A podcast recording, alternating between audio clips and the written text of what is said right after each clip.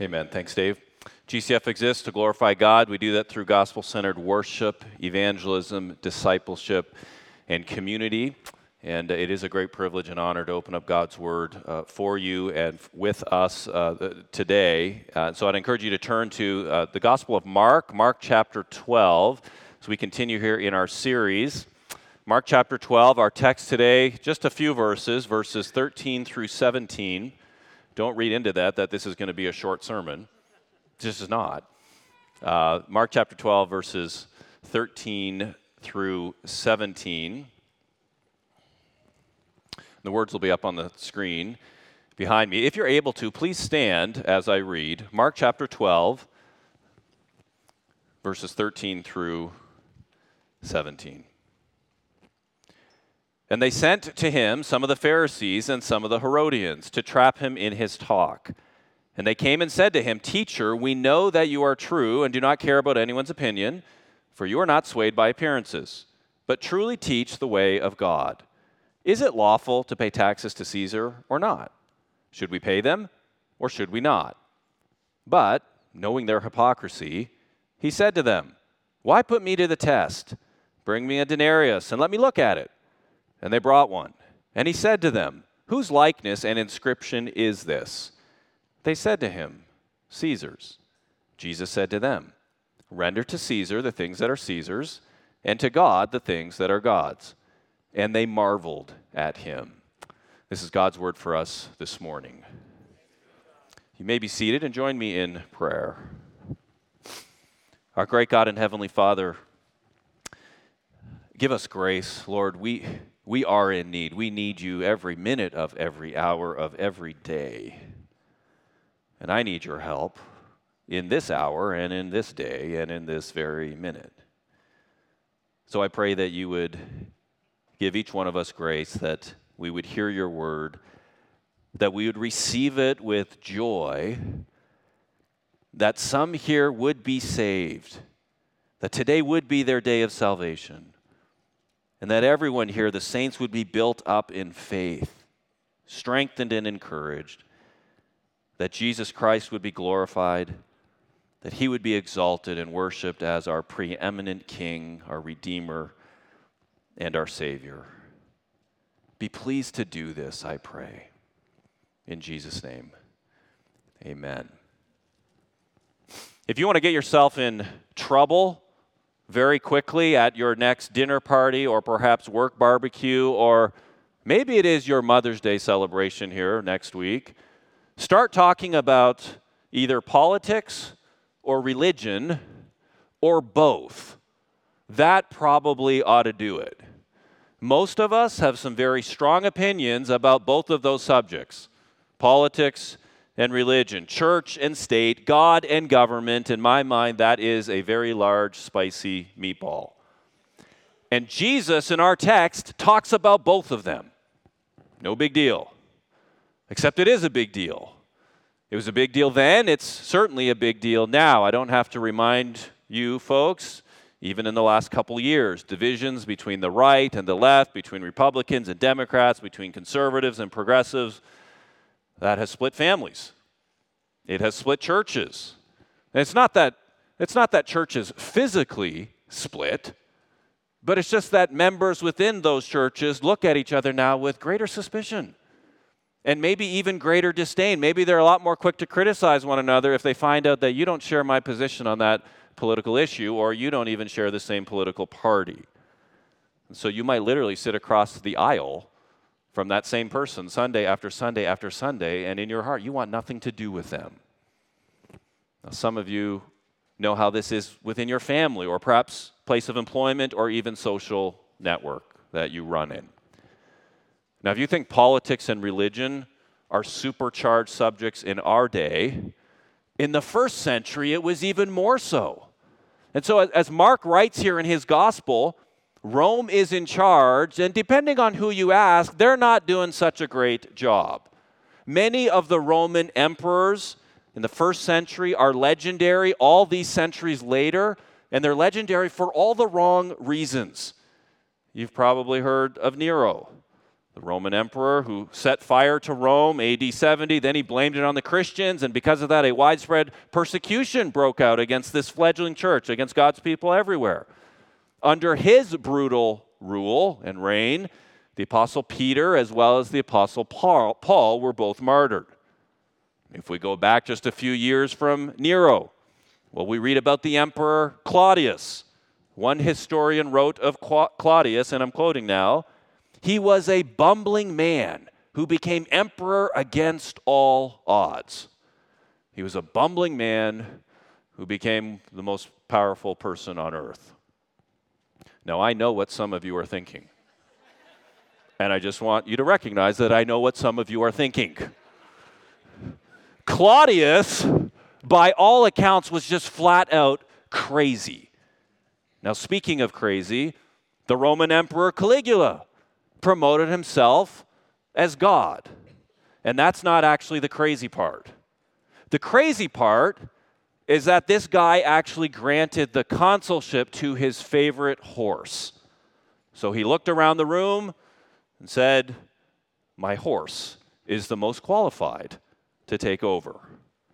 And what of Tiberius Caesar, the Caesar that was in power during the reign of Jesus' life and ministry? This same Caesar that Jesus is referring to here in Mark chapter 12. It was written of him, and I'm quoting again, that he plunged into every wickedness and disgrace. When fear and shame being cast off, he simply indulged his own inclinations. His inhumane treatment of fellow human beings, his sexual perversions and appetites, they're, they're so disgusting that I actually wish I had not read any of them this last week. My point and our point, by way of context here, is to say that the government that existed, as Mark is recording this, as Jesus is speaking this, is far from Christian, nowhere near godly. Which I think makes it all the more remarkable that Jesus would say in verse 17, Render to Caesar the things that are Caesar's, and to God the things that are God's. Give to evil, wicked, pagan Caesar, that is the government, the things that are rightfully his, and yes, give to God what is his. So, according to Jesus, brothers and sisters, we have responsibilities to both. And let me at the outset here just offer a word of caution and perhaps a way forward. You're not going to find a directive in this text here that will definitively say, here's who you should vote for in November. Or here's the company that you should boycott this July. Just not going to find it here. Jesus also doesn't tell us what petitions are worthy to support, what political causes we should rally around, and what political causes we shouldn't really be interested in at all. And he certainly doesn't tell us, explicitly, at least in this text, that as long as you worship him as king, you don't have to care about anybody else on earth. You don't have to care about any other government or earthly government. Just hunker down and wait until the king, the true king, returns. He doesn't say that either. Now, what does he say to us? Well, actually, what he gives us, and we shouldn't be surprised at this as we have seen Jesus uh, all the way through here, the Gospel of Mark. What Jesus gives us is sane wisdom that we need never failing wisdom. His voice is, in fact, the one sane voice that we actually need to pay attention to amidst a cacophony, as we know, of all kinds of voices vying for our attention. So we want to learn this morning what Jesus, yes, our true king, really has to say about what we owe to Caesar, that is the government, and yes, what we owe to God. That's where we're going this morning. Now, the immediate context again here could not be more intense or supercharged with emotion. Jesus is still in the temple. He's there for a few chapters here, and he's still in a confrontation between some very, very powerful religious people. This is the Sanhedrin, the ruling elites. We've learned about them in the last couple weeks. Now, we don't know exactly how much time specifically has passed from his confrontation last week. Remember, Jesus shared the parable of the wicked tenants. He basically said to these ruling elites, I'm, I am talking about you, I am speaking to you. You guys are the wicked tenants here, and you're about to kill the beloved Son of God. Well, these guys in the Sanhedrin, they heard that, they got it, but they do not repent. They heard that, they got it, and what do they do? They redouble their efforts here to get rid of Jesus. This time they bring in the reinforcements Let me read verses 13 and 14. And they sent to him some of the Pharisees and some of the Herodians to trap him in his talk. And they came and said to him, Teacher, we know that you're true. You don't care about anyone's opinion. For you're not swayed by appearances, but truly teach the way of God. Is it lawful to pay taxes to Caesar or not? Should we pay them or should we not? Now you'll notice the two groups of opposition, direct opposition to Jesus. The Pharisees, they're the social conservatives. They're very proud of their purity. They're very proud of their separation from the world. They're especially very proud of separating themselves from anybody who doesn't think exactly like they do.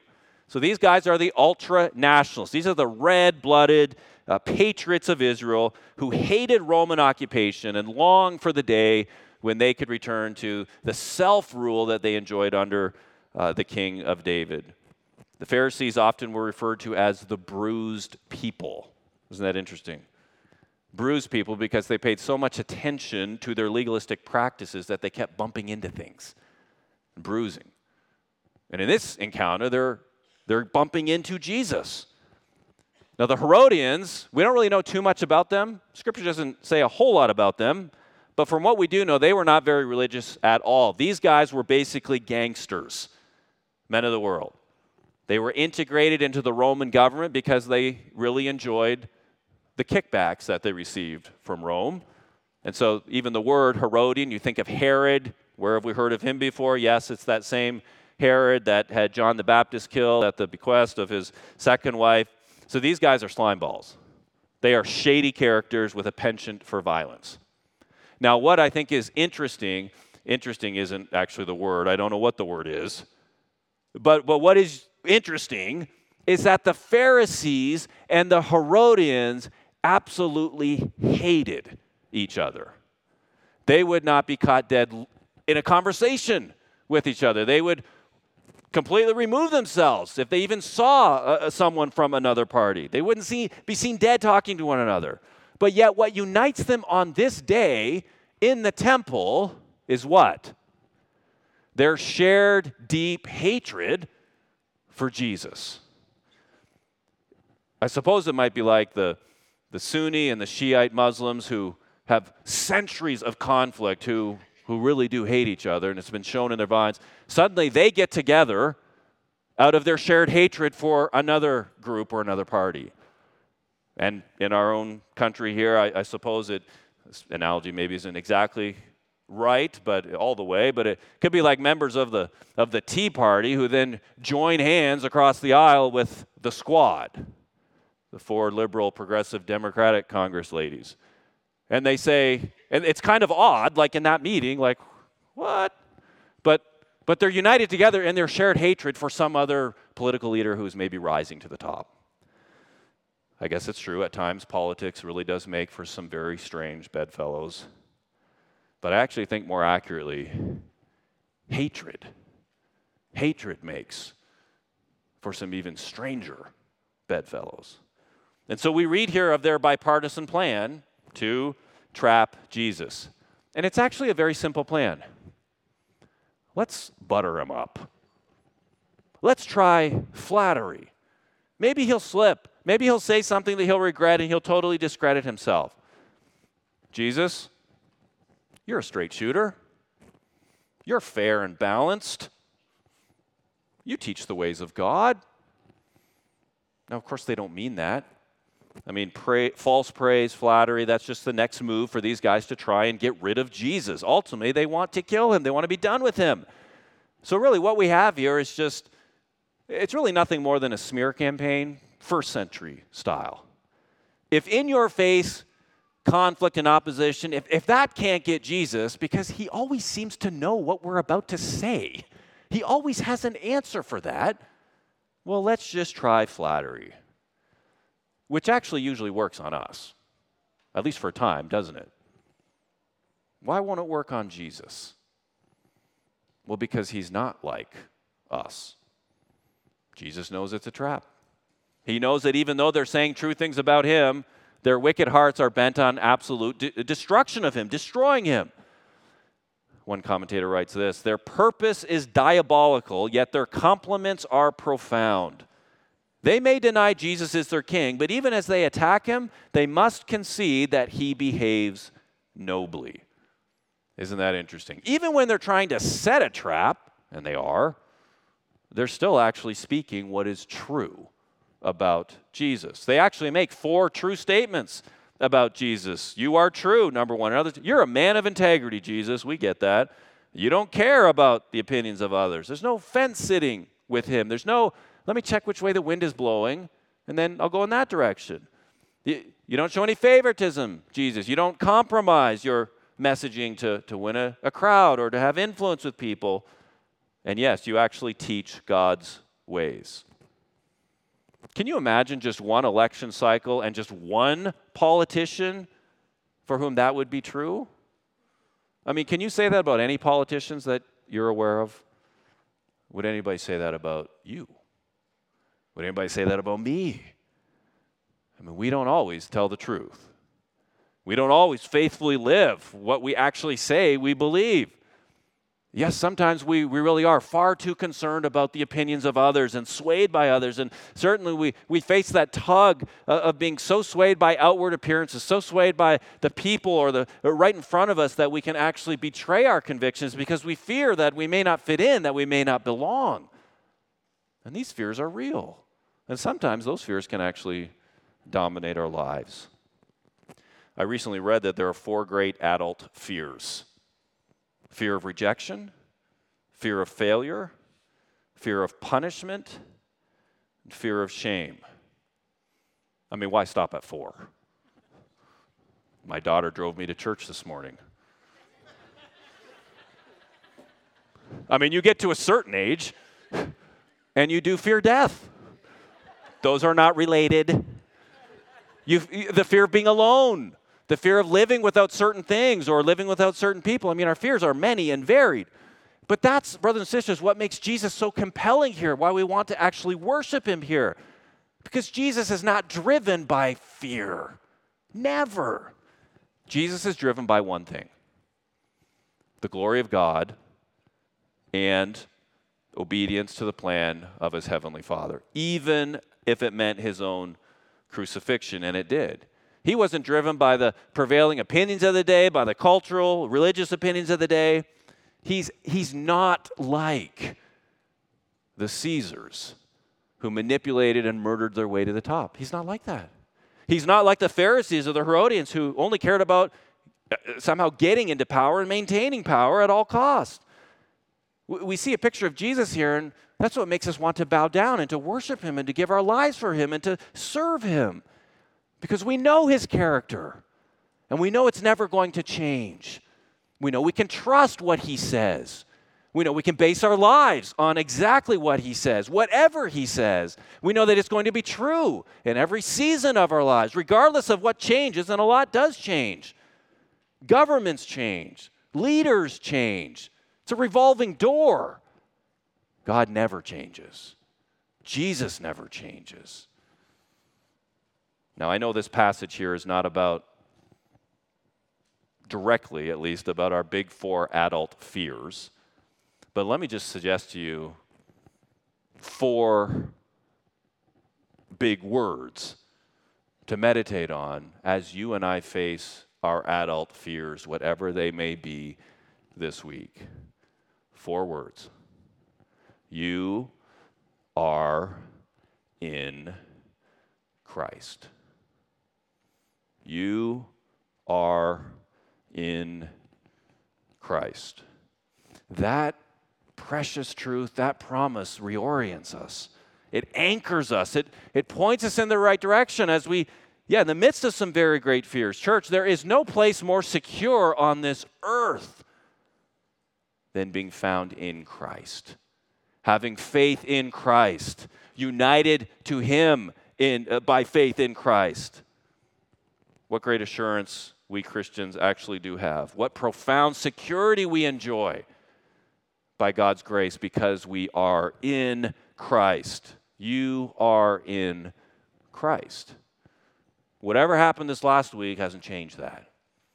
And whatever will happen this week won't change that either.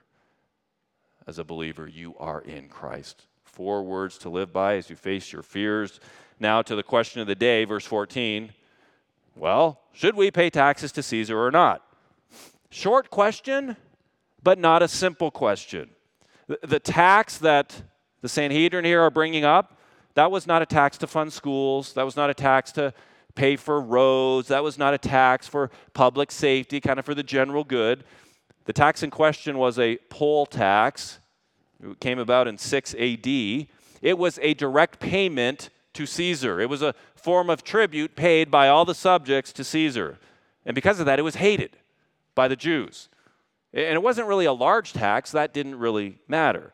The Jews were, in essence, paying for the right to be oppressed, paying for the right to be occupied. 20 years earlier, there was a guy named Judas of Galilee. He led a revolt against the Romans because he refused to pay this tax. And what do you think happened? Rome squashed him and the revolt. Everybody involved in that were just massacred. So, this question of taxation, this question posed to Jesus, was loaded with historical and national and political trouble. I mean, this is this is this is deep stuff here. And the Pharisees and the Herodians, when they ask Jesus this question, well, they think, man, we got him right where we want him. Finally. Those other guys who opposed, they didn't know what they were doing. We're much smarter. We, we got an in with him. We got Jesus right where we need him to be. Because if Jesus says, yeah, you need to pay the tax to Caesar, you have to, he becomes a sympathizer to the evil Roman emperor. The, the Pharisees will be ticked, people will revolt, he's going to lose a whole bunch of influence with the Jews. But if Jesus says, uh, no, you don't have to pay your taxes to Caesar, no big deal. He's a traitor to Rome. The Herodians will tell Rome, they will arrest Jesus, they will charge him with insurrection on the spot. So this is definitely a heads I win, tails you lose wager. There's no way Jesus can get out of this. He can't wiggle or finagle his way out of this. I mean, at this point, I think, I, can't you just see? Like, this would be the weirdest bunch of high fives between the Herodians and the Pharisees. Like, I hate you. I don't know why I'm giving you a high five. Oh, yeah, because we hate this guy even more. High drama. There is no way out. Except there is. Because the one thing we know with Jesus, the one thing he has shown us, the one thing we know about Jesus is that with Jesus, there's always a way out. With Jesus, there's always a way forward.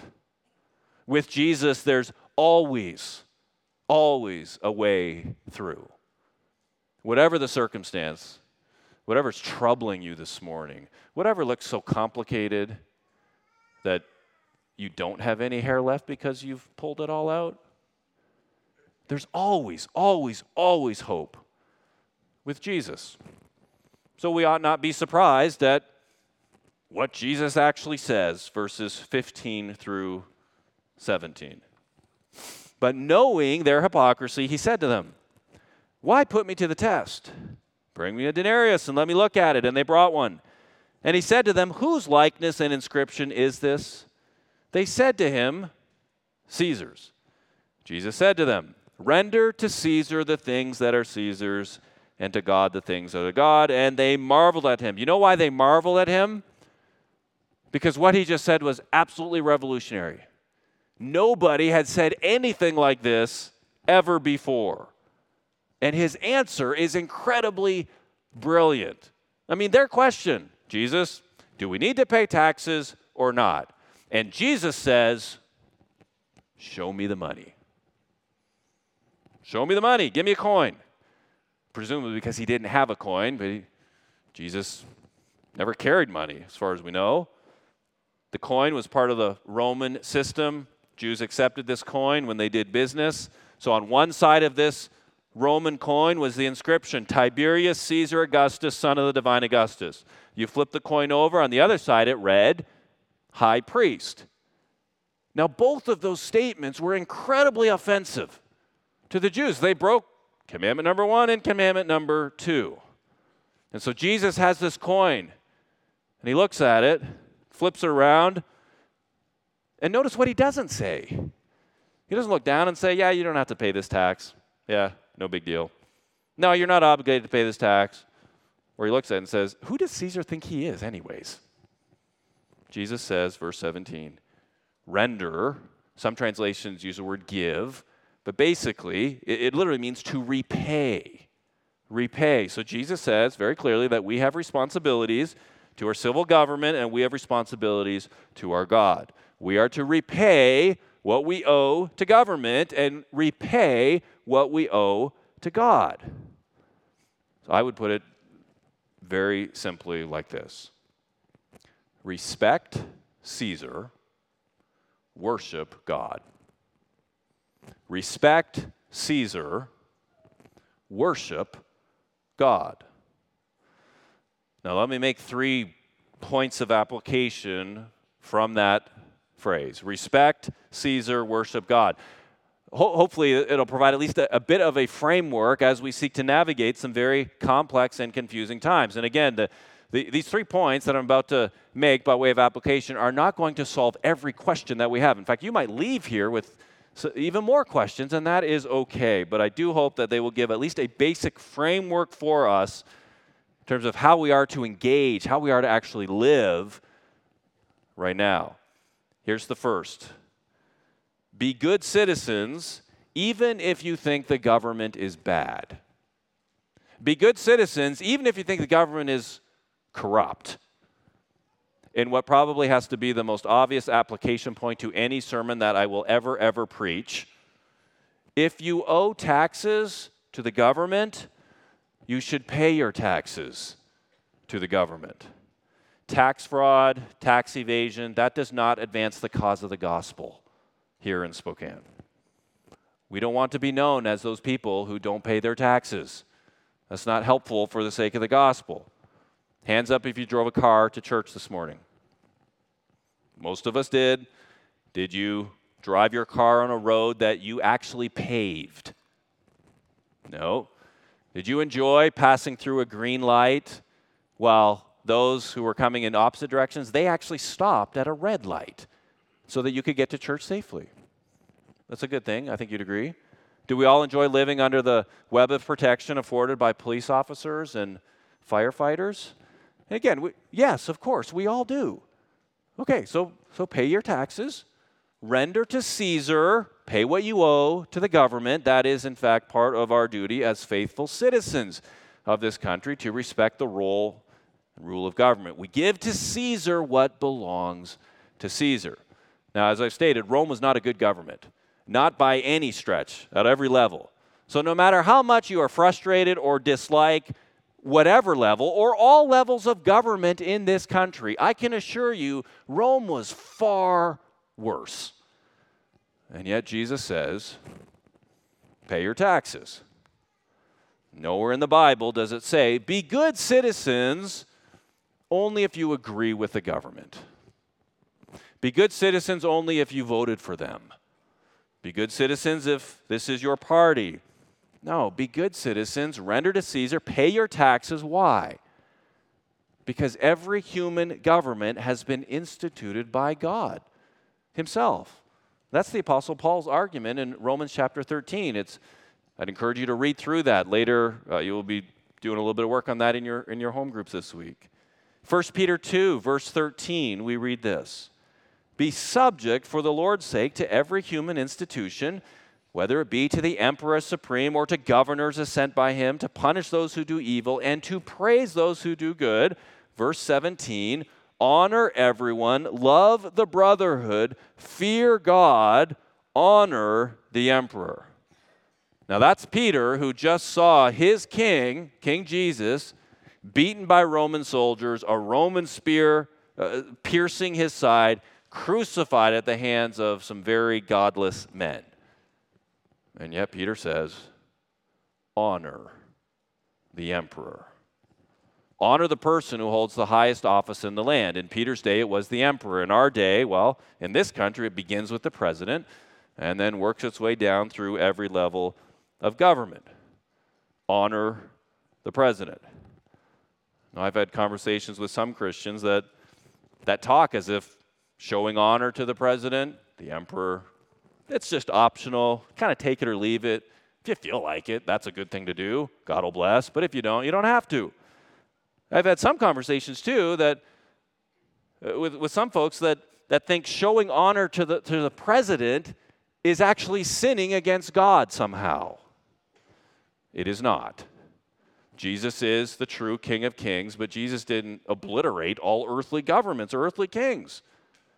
So, what does it look like then to actually honor the emperor? To honor the president? President Biden. Now, there's a whole lot of things I think with that. But at its most basic level, honor means showing respect. Showing respect, which means then that if you're going to show respect or honor, that really can't stay hidden. That can't stay private, just unexpressed. In my heart, I'm honoring him. And then your actions betray that. No, honor manifests itself in all kinds of public actions in small ways our body language, uh, the way we talk, certainly, certainly our actions. Uh, for example, uh, if your uh, young daughter, you, you, maybe ask her to do something, and she rolls her eyes at you and shrugs her shoulders and is like, you know, she's dishonoring you, isn't she? Happens all the time.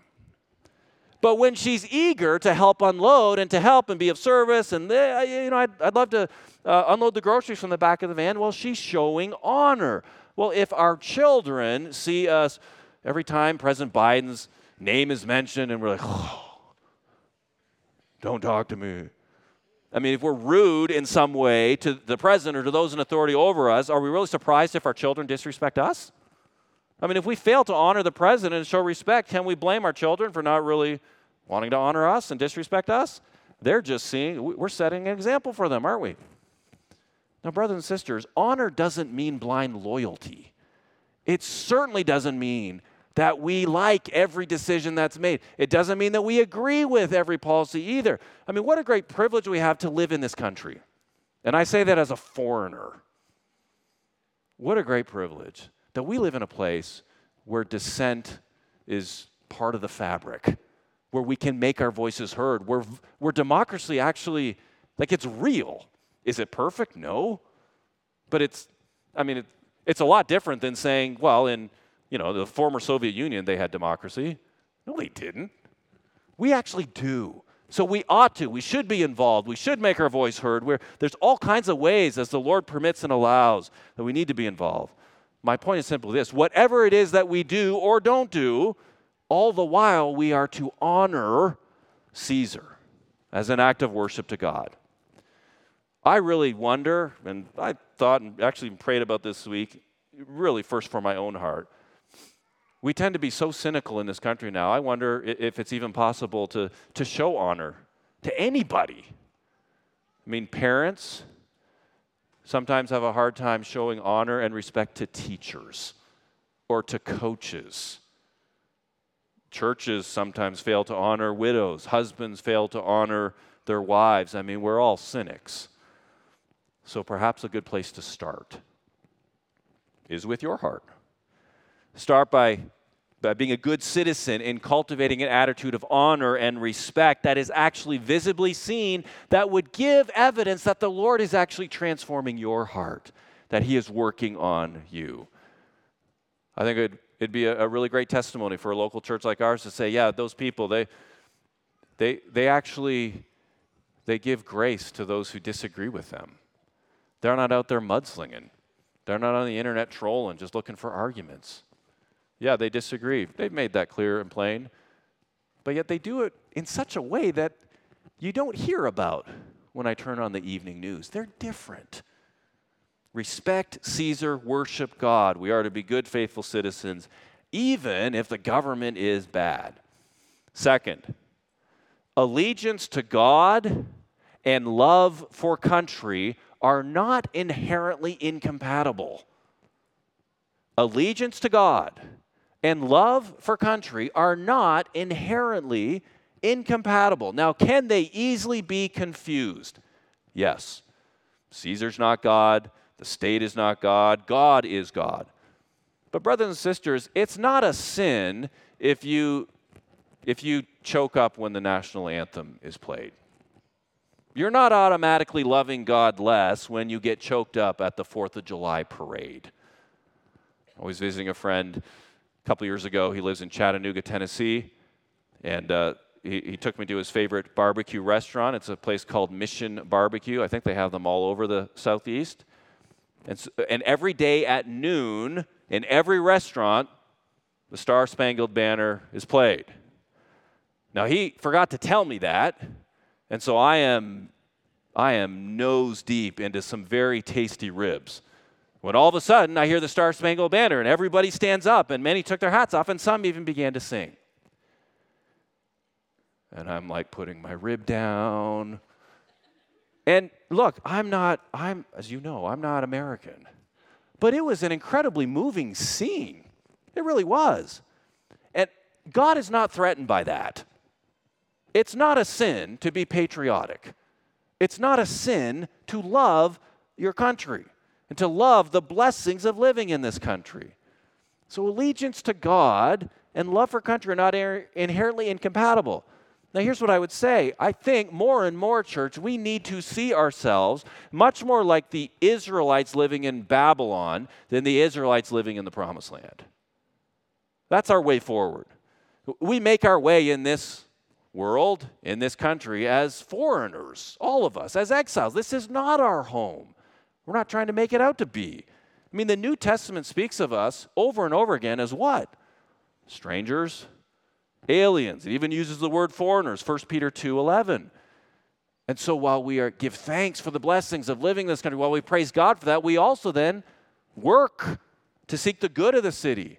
We work to alleviate suffering as we can. We, we diligently work for peace in our neighborhoods, in our communities, in our schools, and we give God thanks for all of these opportunities and thanks for the blessings that are ours because we live in this country. None of us deserve to live in a country like this. That is God's grace and kindness to us. And so, as we recognize that, we are actually worshiping Him. Allegiance to God, love for country, this country, they're not inherently incompatible. Here's the third principle. As disciples of the true King, we owe ultimate allegiance to God. We owe ultimate allegiance to God. Christianity began as a very small, persecuted, minority religion. And if you really do think about it, much of the New Testament tells us how to live godly lives, how to live sane lives, how to live God pleasing lives while we are under the thumb of a bully. Now, our brothers and sisters around the world, they, they've understood this for centuries. It is possible to have responsibilities to a lower authority, that is government, precisely because those responsibilities have been instituted by a higher authority, God Himself. That's effectively what Jesus is saying in this text. So, the power of the state is legitimate, it's limited. Our allegiance to God is absolute. So, what happens if God and government clash, come in conflict? Who do we obey? God. There are all kinds of examples in Scripture where this happens. I think of uh, Shadrach, Meshach, and Abednego, and Daniel, of course, the Jewish midwives, in, in saving uh, the Hebrew babies. Acts 4:19 explicitly says that. So if Caesar, that is the government, let's say this week, comes out with a new law that says anyone who believes in Jesus Christ will be fined, will be thrown into jail, what should we do? Should we close up church? No. We continue to believe in Jesus Christ. We preach and teach the gospel. We call people to repent and believe, and we face the consequences. And we endure. Now, if the government, let's say the state of Washington this week, comes out with a new law that says, okay, uh, formally the, the traffic, the speed limit on the freeway is 65, we're going to bump that down to 45 miles an hour. And you say, I don't like that law. I have a need for speed. And you just totally disregard that and you just drive 65 and you amass thousands of dollars in fines. And then you come to the elders asking for a benevolent fund request. You know what we're going to tell you? No. But we're also going to tell you to slow down, obey the law, repent, and start thinking clearly about your life. Giving God his due is always more important than giving Caesar his due, but we have responsibilities to both. So, what belongs to Caesar? Honor, respect, taxes. What belongs to God? You. You belong to God. Caesar gets a few coins. God has a right to you. So when one day you stand before the triune God, Father, Son, and Holy Spirit, whose image and likeness is on you? It's not Caesar's, it's God's. You are made in God's image. You owe your life to God, your existence to God. His image, His likeness is on you. And yes, the, the tragic human story from Genesis chapter 3 is that that image of God placed on us, in us, has been distorted. It's been marred by our sins. Sin tarnishes the very image of God. And try as we might, and we do, we cannot somehow take away that stain. We can't polish ourselves up enough to somehow get rid of that stain and that tarnish. We actually need a Savior, we need a Redeemer. And in the gospel, Christ has come to reclaim what is rightfully His, to restore the image of God and renew and redeem sinners. That's the good news of the gospel. And He's done that through His death on the cross and His resurrection from the dead. So, brothers and sisters, Jesus has given up everything on the cross. So, why would we still hold back something from Him? You belong to Him. So, give God your whole self. What is it that you might be still holding back from Him today? Because just think about this. If it is a sin to withhold taxes from the IRS, well, how much greater a sin is it to withhold anything from the King of Kings and the Lord of Lords? The very one whose image is stamped on you. You know who cares about you more than the IRS? God. Do you know who loves you more than Caesar? Jesus. What can Caesar say to a soul stabbed with sin and in need of forgiveness? What can government, even the wisest of human governments, what can they do for men and women, boys and girls in need of redemption? Caesar's image is not primary, God's is. And as a Christian, you belong to Him. And so our ultimate allegiance is to Him and to worship Him. And so, where have you been putting off that? And it may be that you've been surrounding yourself with all kinds of political podcasts and blogs, and it's easy to make politics, it's easy to make our political views an idol. When in fact, the real thing that we need to do is fall on our knees and surrender and not keep back anything from the Lord. So come to Christ, surrender the fight. Yes, give Caesar his coins, but give God yourself. Let's pray.